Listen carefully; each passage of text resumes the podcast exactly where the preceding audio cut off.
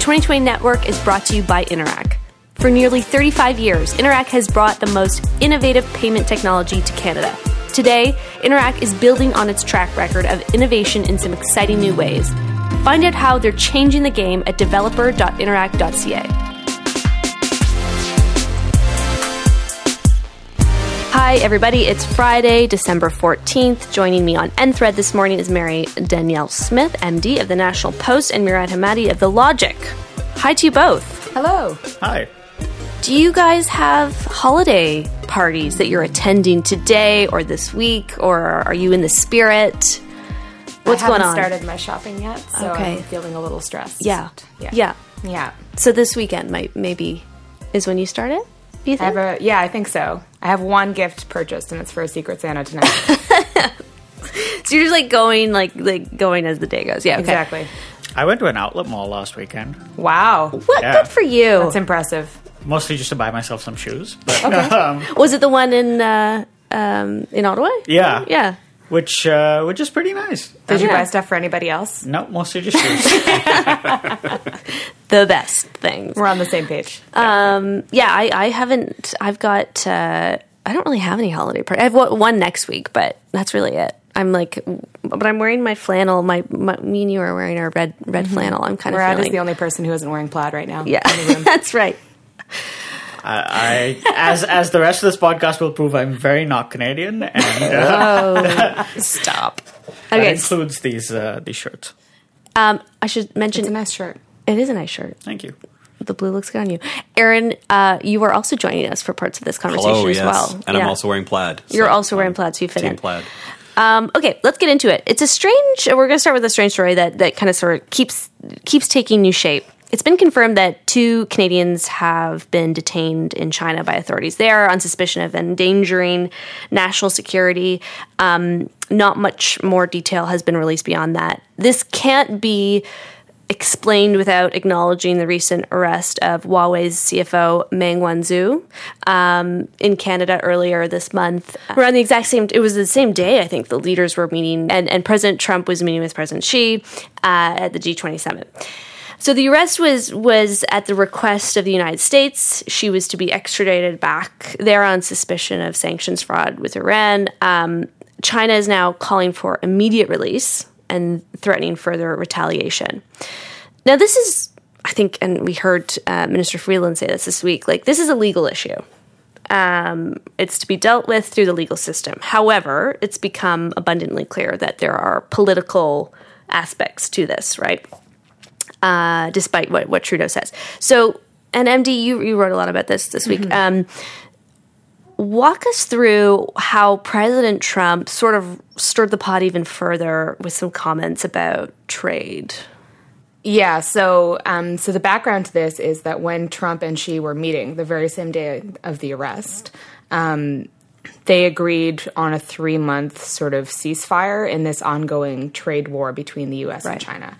Um, so they've currently got tariffs on hundreds of billions of dollars worth of goods. And they decided to sort of put a pause on that. The U.S. was planning um, January 1st to increase those tariffs even more, which ultimately, if those two big economies keep fighting, that's bad for everybody, right? It's bad for the entire world. Um, so this was a real kind of victory, I guess, or both countries saw it as a victory that they were going to discuss this for a while and sort of make sure that it doesn't get any worse. Um, this extradition request from the U.S. Um, I mean, there's there's actually a lot going on here because it's also a telecommunications company that is in heavy competition with U.S. companies. So there's this whole like There's huge- telecoms issue with Huawei. Um, but to your point about trade, uh, the fact that those two countries are in this kind of détente means that China is trying not to like put too much blame on the U.S. for the extradition. We're kind of taking more flack for Right. it at this point because the arrest happened in Vancouver, um, and even though Canada keeps saying this is nothing to do with politics, there's no political interference. You have President Trump saying, "Actually, I would intervene if Right. if if it was bad for the trade relationship between the U.S. and China for this person to be extradited to the U.S. Then, like, yeah, maybe I would just cancel the extradition request. Yeah. So, And, and, the AG can do that. Like his attorney general could do that. It's really, really rare, and it's unlikely from what a lot of people are saying because this is a kind of a big piece of leverage yeah, for like the US. that's what I was wondering. Is it even is, it- is it even possible that that that could happen? That he could somehow, um, you know, come in and be like, okay, we're going to rescind the extradition request and and and uh, uh, you know, whatever, drop the cha- charges against her. I, It would set a, like an incredible precedent Yeah. and like a really, really dangerous one where people aren't going to necessarily believe in the rule of law anymore as it applies in North America, right? So like it's a really dangerous thing to do, but this president is like he does a lot of stuff that the world order disagrees with, right? So yeah, And there's a impossible. political decision on our side too, right? Mm-hmm. The the there's a legal process. She was arrested under a legal process. She's been bailed under a legal Mm-hmm. process. But the uh, Minister Freeland has to sign off on an extradition. Minister uh, Wilson Raybould. Mis- Minister Wilson Raybould uh, clearly not following this as closely as they should be. But there is a ministerial decision from Canada that needs to be made for Mm-hmm. her to actually be extradited at the end of the process. Right. this has happened before. I read with um, in the era of Paul Martin when he was in power, and um, when the, his attorney gen- general had to sign off on something, and he was like, "Whoa, whoa, whoa! Uh, why didn't you tell me about this?" And he was like, "This is completely not within your realm of what you need to know. This is something that should only be done within the legal uh, process." Um, but yeah, so so it, it gets really complicated, and there are, and everyone's saying, you know, Canada's kind of in this between a, a rock and a hard place, really, because we're wedged between two superpowers with their own interests and and whatnot. Um, we have to consider the fact, though, that Huawei has been on the radar for a while now. And this this sort of rock and hard place for Canada is is the same on questions like uh, 5G infrastructure, Yeah. right? Um, Yeah. we've had this ongoing um, sort of saga almost where um, Five Eyes countries, um, so that's that's you know sort of Canada's closest security partners and allies, um, have sort of one by one been um, effectively banning Huawei from 5G networks being built in the country. Um, there's this moment, uh, you know, as MD was saying, that there is competition with uh, American companies, but also companies from elsewhere. Uh, Siemens and Nokia are the two other big ones in North America, in, in Canada in particular, that are building out 5G networks.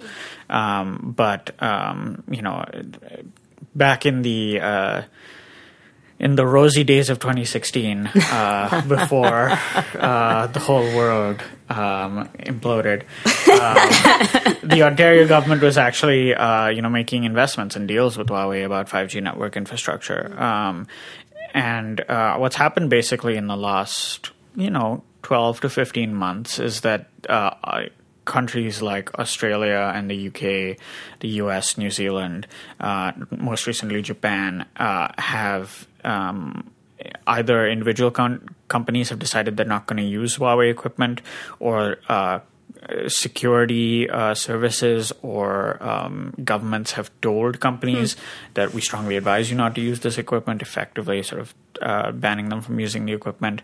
Um, and there's been a lot of pressure on on the Canadian government to do this. Um, from uh, you know, we've had some sort of almost prob- likely unprecedented uh, events where we've had U.S. senators uh, talking to to opposition uh, politicians about it up here uh, to try and sort of convince them to pressure the government on this. Um, the Canadian government has repeatedly said, you know, we're doing our security audits, we're interested in security, but they haven't actually officially banned Huawei yet. Um, you know, Huawei has a research presence in Canada. They work with universities. Um, their infrastructure is embedded in, uh, reportedly embedded in Bell and uh, Telus' networks and parts of Bell and Telus' networks, or on certain projects that they've done together. Um, I- I said earlier that you're going to find out just how not Canadian I am. So here's here the we go, bit. here we Here- go. Here's here's where it happens. Uh, so. Um, Huawei is on uh, Huawei's logo and name is on a, pro- a little program I hear about called Hockey Night yes, in Canada. okay. I wanted to talk to you about this. I didn't know it was it sponsoring. It's everywhere. Um, I believe they they uh, they sponsor so they sponsor the like pre-show chat. Okay, with which Ron is- MacLean. Yeah, Yeah. which is called. Help me out here. What is it called? um, hockey. uh, something. There's another name. It's got hockey in it. Yeah, that's yeah. We're all big sports fans. yeah, like uh, so. Hockey Night in so, uh, it, you know, Ron MacLean. There's a point uh, uh, before Hockey Night in Canada where Ron MacLean turns to the camera and says, "You know, whatever this segment is called, presented by Huawei." Um, and uh, and um, so Rogers, which I should say, full disclosure, is a very fairly recent former employer of mine, um, is. Um, uh, has said, you know, there's not going to be a change to this deal. At least they, they're not announcing any change right now. So that is going to continue to happen. Uh, and, uh, you know, it's an easy, it's probably, uh, and this is part of it too, it's probably the closest most Canadians come to Huawei, like, in their lives. knowing what Yeah, it yeah, is, oh, or like sure. having one of the smartphones. Yeah, exactly. right, yeah. Uh, possibly having one of the smartphones. You know, they don't have huge market share in Canada, um, but But seeing that on the television, it was- yeah, That, that's where you see it and you know this this is this story is as as we've sort of uh, i've certainly muddled my way through this this story but as you know uh, we've been talking about all these different things that the story involves it's a very complicated Mm-hmm. very like complicated. geopolitical and business Yes. story Okay, and then there's the Iran angle too, Right. Which we Oh. haven't even like, I mean, I don't. And we don't- we have it's time? geopolitical mad libs like it is. It's, it has it's everything. crazy. And I want to like I, I want to um, MD your, your piece too. You had interviewed um, a former Canadian ambassador to, to China who said this is certainly a move. The the the the, de- the detaining of these two Canadians uh, in China is certainly a political move. It is certainly to put pressure on Canada to release um, Meng, and and so um, and, and, and there was there was points in, in which um, he said. Uh, I think it was who it was. It was Guy Guy Saint-Jacques. Gay Saint Yeah. And he said, um, you know, we need to act forcefully uh, in our response. But how do you do that? So the problem is um, the extradition process may take a really long time. Like it could actually take years um, because you know after the sort of initial determination of whether or not to extradite uh, or, or whether or not to approve extradition, I guess, um, which is based on the U.S. case files that are going to get handed over to Canadian prosecutors. Right. After that, um, there's like a whole series of appeals that she could make. She can take this all the way to the Supreme Court um, if she wants. And then after the minister makes a decision, even if it's a positive decision, like, yes, we'll send you to the US, she can actually then ask for a judicial review of that decision, which is why the sort of political element gets tricky. Um, the, the minister pretty much has to rely on advice given to her because it's going to get reviewed in this potential, like, extra hearing that might happen if they if they disagree with the decision right so like there's all these steps and that could take it could literally take years and, it could be it could I be a different government it could be a different justice minister like the the geopolitical considerations could change. and so what we've seen right now is that china has retaliated or appears to have retaliated by detaining two canadians.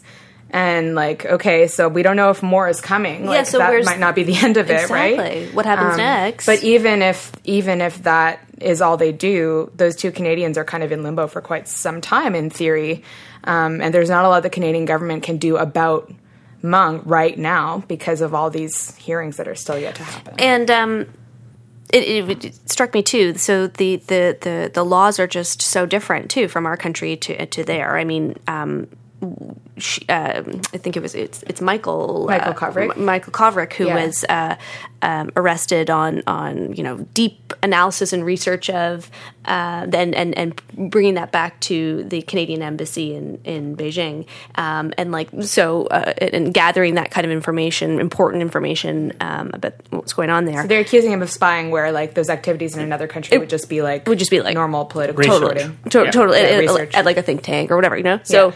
it's it's kind of uh, it's that complicates things too Yeah, and it's Right. not even the laws that they have. Like, it's not the Chinese legal system. It's that it's that like China's government is authoritarian and can pretty much pick up whoever they want and make up whatever charges they want. Right? Like, like it, it does. It doesn't need to be based on necessarily like this is a crime that we would also consider to be a crime in Canada. It, it can be whatever they consider to be a crime.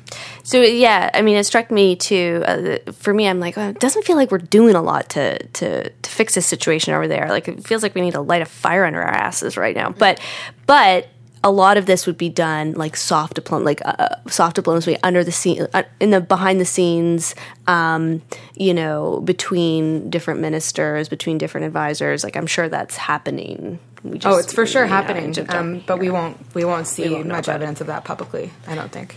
My favorite story of all of this, though, was the that there was boxes of pizza delivered to the media. Uh, so she's been released on bail, Yeah, um, and she's living she has a house Has in Vancouver house in anyway. Vancouver. Two Okay. houses in Vancouver. Oh yes, indeed. Yeah. two houses in Vancouver. Uh, and uh, uh, I wasn't sure how to transition out of that last segment to make a, a joke because th- it, it seems it seems in poor taste. But one also important to note that uh, media who were there uh, noted that they didn't actually eat the pizza; I know they gave it they away. didn't eat the pizza. okay, so the pizza was delivered to her house and uh, like boxes, and so the the the media gave the pizza to some construction workers. Yes, yes. This is uh, and which which I think is a is a great encompassing of all Vancouver stories, like construction, million dollar houses. So, It's like infrastructure. yeah. Like, so, so the joke the joke was that you know that this this process is going to take a very long time, and, and who knows uh, how how quickly or slowly it will be resolved. But at least there are now two less empty houses owned Ah. by foreign overseas owners who never live in them in Vancouver. Oh my god, that's good. Um, a lot of people have I didn't say it was good. I just, no, it's really good. No, that's really good.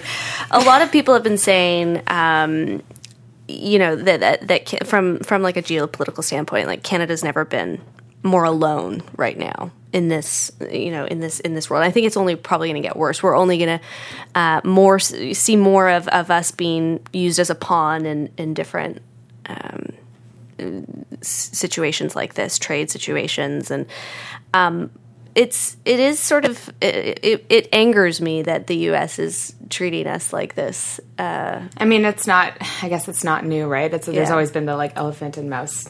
You know. yeah, Does anyone remember Saudi Arabia? Because I feel like we were having yeah. a yeah, conversation not That's- that long ago right, about yeah. Yeah. geopolitical allies just sort of like Suddenly, leaving Canada to yeah. twist in the wind. But we, I mean, with like on the other hand, to play devil's advocate to this argument, like we we have more trade access to the world through the TPP and stuff like that, the CPTPP, um, than than ever, and like we Yeah. have the European Union, and like we do have allies, but it's true that you know allies are kind of like not speaking up to Yeah. defend us as often as they were before. Um, that's right. yeah, so yeah, it's it's tricky. It is tricky. Um, okay, we're gonna move on. Center block. The second home for for you guys, uh, for many public servants, reporters, political staff, others, uh, is closing down for at least ten year, at least a ten year renovation and rejuvenation. um, I expect that um, might be extended, like most things, most construction projects are. It's Ottawa. It's Ottawa. It's uh, it's crazy what I was thinking of that there are there will be MPs that are that are there now uh, and and others too that won't ever get to go back into or will have retired by that point and won't go back or maybe you guys won't go back or whatever. I you mean, know? there's conceivably a class of MPs that serves two terms that never sets foot in center Yeah. block. that's right. They only see the They the, only see the West Block. Yeah, and it's pretty nice in there. But Have you it's seen, I haven't gone. Is it? It's pretty nice. Yeah? yeah. It's smaller though. Like Smaller. we're gonna, we're all gonna have a hard time like with the where to put the cameras and stuff. Like, yeah. it's just gonna be a little cramped. So it's like a glass dome, eh? Yeah, Okay. Okay, that's, I mean, yeah, sounds nice. So we went up there um, uh, on Tuesday. Aaron's going to join us for this conversation um, to interview the House of Commons curator, uh, Joanna Mizgala. Yeah, she was great. Um, she was great. She took us around and uh, we sat down with her, talked to her about sort of the history of the building and the architectural inspiration, um, in, which was led in large part by John Pearson, Toronto think- architect. And I think the most fascinating part of that for me was how much space there was in all of the ideas and the design for future future history to make a mark on the building and then carry through. That's right. The the idea that the furniture was designed with the building and the furniture was designed to last and be upgraded and reused, and that uh, empty spaces were left uh, for future carvings and, and stuff like that. But you Like- made, you made, you had a great you had a great comment. You were like, "Does anyone ever just want like a new chair? Yeah, does somebody like ever want a new like chair?" A And her answer was good new chair. right? And she was like, "No, really, everyone loves these like old historical pieces." but at the same time that they do upgrades to them to make them Right. more ergonomic like they're not filled with and they're not filled with horsehair anymore Yes. because you know that's not it's not how we do chairs Anymore. these days yeah, that's not how we do chair. yeah, but yeah it was it was great to hear about that essentially like she's a curator and it is a museum except all the pieces are in use all Yes. the time and and like a museum pieces go out on display and then they go back into storage and you're cycling things around and, Yes. um, I like I had this picture of the room full of desks when she was talking about the prime minister choosing a desk, and I, was know. like, I just want to go to the desk room. That's what I want to see on this tour. like you know? apparently like she was a, she was like we were able to offer Justin you know a choice between a new desk or the desk his father used and and so we go you know Yeah, we and she was so excited that that was the first time anybody had ever had that option. Yeah, you know? we were And like, so wow. Okay, was- so you yeah. just have like a cellar of all these desks. Like, Mm-hmm. what, what- anyway. Um, so yeah, it's. I, I think. Were you? Did you guys feel sad leaving? I mean, will you go back? I mean, it's still open till. Mostly sad to not go into the library. Yeah, the library is so library is spectacular. so beautiful. Yeah, so that's sad. Yeah, that we apparently that was the only part of the building that didn't burn down in the 1960s. Mm-hmm. So it's the oldest part, and it's like Well, totally like gorgeous. metal doors. so so cool and like the the yeah if you haven't gone in there you got it the, the tall tall ceilings and the beautiful design and Sarah thought it looked like a Harry Potter museum, but we pointed out that Harry Potter looks like our library. yeah that's right, Yes. that's Yeah. right Yeah. that's right Well, there's the, the frescoes on the, uh, the, the the wood carvings. I don't know whether they're they're called frescoes. The uh, the wood carvings and there's stories about um, um, my uh, former boss at Maclean's, John Geddes, is a is a sort of amateur center block historian, uh, and uh, the, the they brought over all these carvers to do um, the the you know there's there's uh, leaf designs and then there's faces, uh, and they um, they brought them over to do this stuff and they gave them a standardized design, but effectively all these artisans just kind of tinkered with it, so Yeah. each of those panels is individual, and some of the faces on them are the faces of the artists, like it's them signing their work. interesting Um, and they're they're fascinating. You can like spend like a whole day just looking at the different ones and comparing them. and- yeah wow There are sculptors that's- who did the same thing in the Senate, where like they were supposed to s- like carve the heads of specific historical figures, and they were like, "Nah, I'm just going to carve my head myself. Yeah, Yeah. that's fair. uh, well, we were talking to um, after our interview when we were walking outside with Joanna. Um, she pointed out where Pearson's face is on the outside of the building. oh, yeah that's way high up. It's a place that you would never be able to get to without a drone or a helicopter. But his face is on the outside of the building. Yeah, but it, and how the outside of the building is really um, what was it, neo Gothic in in architectural design, but inside it's very like 20th century. It's a 20th century style building, like the hallway. It, she was like, it's very clear cut. You know, exa- you walk in, you know exactly where you're going. I was like, hmm, Yeah, no, that's not. that's not No, true. that's not true. So Um, I don't have many center block stories because I have uh, I haven't been on the hill that long, and I uh, my job has never really involved the hill. But I do have a center block story about the problem with the navigation. Yes. uh, from my very first day on the hill uh, as a hill reporter.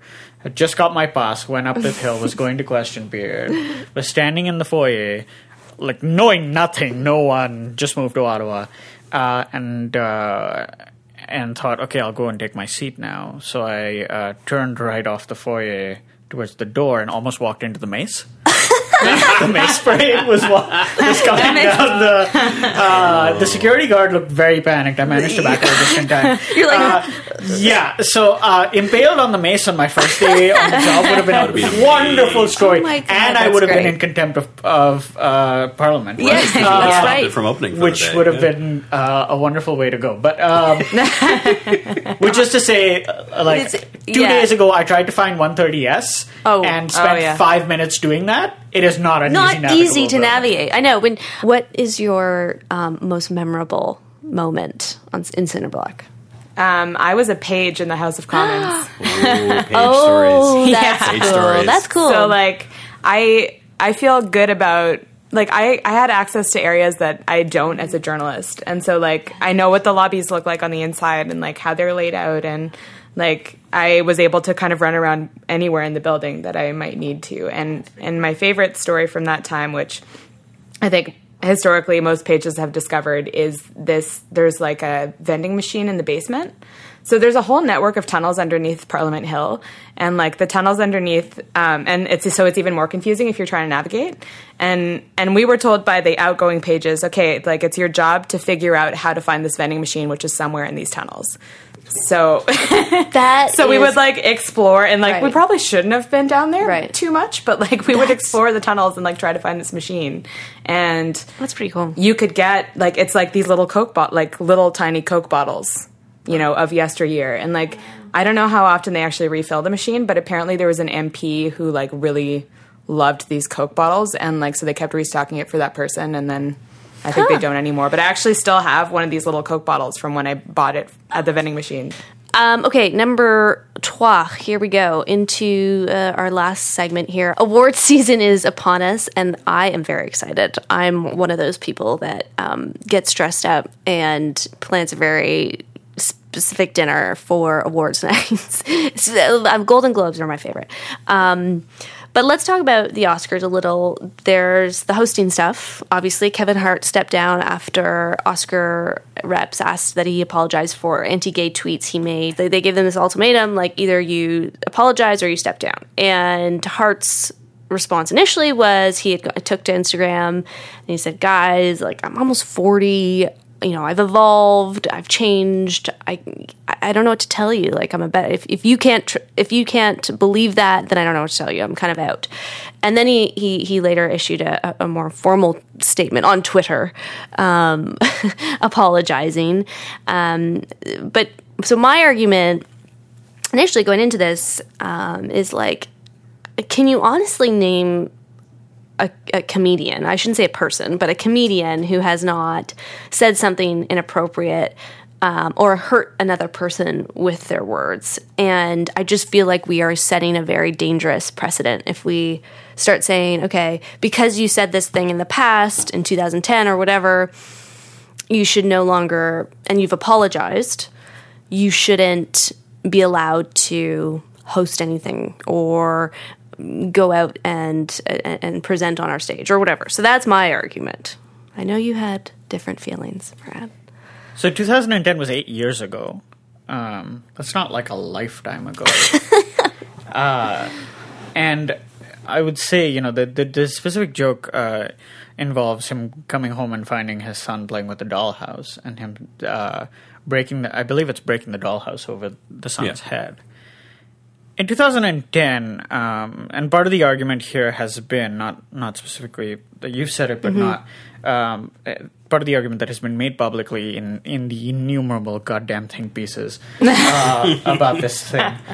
Um, that um, that wasn't as offensive in 2010. Well, uh, uh, you know, uh, not, and uh, I'm not a gay man, but uh, a gay man who has an experience, who has a, a memory of their father breaking a toy over their head for them being gay, probably found it as offensive in 2010 as they do now. The difference is that we talk about these things more. Right. Um, I find this. I find the slippery slope argument frankly, in, in all the culture wars, not just this part of it, to be bullshit. Um, and I'll give you an example going back to the, the last topic that we were talking about, so center block. Um, about a year, it's been, I don't know, the last two years, there's been this ongoing thing about Sir John A. Macdonald. Um, and statues of him in, in Victoria. Oh, There's right. that Yes. statue. Um, there were all these. I I am as guilty as anyone else. I wrote a think piece about it. Um, but uh, about the statue coming down, and you know, if we start taking out statues of uh, of supposedly great men who did one wrong thing, then where does this lead? Uh, I went on a center block tour this summer. Uh, had some family up, uh, and I did all the tours of Parliament: center block, uh, east block, the walking tour around. There's like so much John A. Macdonald, it will make you sick. like even if you think the man like descended from the heavens, like there's a statue of him uh, by the East Block, um, and I can tell you on all of those tours, it's not like anyone tells you about um, the like starvations of uh, of uh, native people on the plains. Nobody talks about residential schools. You get the great man version of history. Um, and I think that uh, this is a bit of a winding way to come back to this part of the culture wars, but it's like we're not lacking for people who have. Uh, you know, it, it, there are lots of alternative Oscar hosts. Um, the the thing, the, the part of this that baffles me is those tweets have been raised before. Now he hasn't made the argument that he like he hasn't deleted them. And his apologies in the past have not been incredibly fulsome, let's say. Um, you know, the. Uh, it, and it's comedy, it's it's personal, but like to answer the specific question, can you not find a host? I mean, it, I live to be proven wrong, but like you could put Hasan Minhaj up on that stage. He's funny, he's current. Uh, should you know? Ideally, you replace one of the few opportunities uh, that a, a, black person has to be on, up on that stage with with someone. Uh, you know, they, they shouldn't deny uh, that opportunity for representation. But this is a long way of saying like people act like these questions are suddenly are new or they're mm-hmm. or they're um, like we've gotten to such a yeah we've gotten to the stage and it's like no these conversations have already been happening. The public, like the the the Twitter public, the the uh, opinion writers of the Atlantic and the New York Times and the Washington Post may not have been paying attention to this stuff in 2010, but there were people who could have had this conversation with you. People just weren't listening to them. And the, that's the thing too, though, is that like he has addressed it in the past and it has been out there, and the Oscars still decided that he should be the host, right? right? Like this, like this stepping down and this sort of this apology was prompted by um, outrage over the tweets after he was already named the host. So they could have done a they little. Could have, they could have like thought about the cultural context and like done a little more vetting and kind of tossed around a few other ideas and maybe like if they had been sensitive to these kinds of issues then probably they wouldn't have picked Kevin Hart. Yeah. It's such a hard thing with comedy. Like right. The, right? It brings into that that discussion of of whether or not these kind of you can cross the line in comedy and, and where you can cross well, the line. and like you can cross the line in bigger ways and come back. Like yeah. look at Louis C.K. Right? right? He's playing comedy clubs in New York, multiple of them. Exactly. And, like yeah. and his issue wasn't of, his jokes. His issue it wasn't his jokes. His behavior. Although he yeah. did joke about the same kind of stuff. That's but, like, right. his issue was like crossing the line in a really physical yeah. way. I really appreciated because um, when he said that when Kevin Hart said he had talked about this stuff in the past, I went looking for what he had, how he had talked about it in the past, and there is a Rolling Stone interview from about three years ago where he gives his perspective on that specific joke, the dollhouse joke, and the whole bit around it.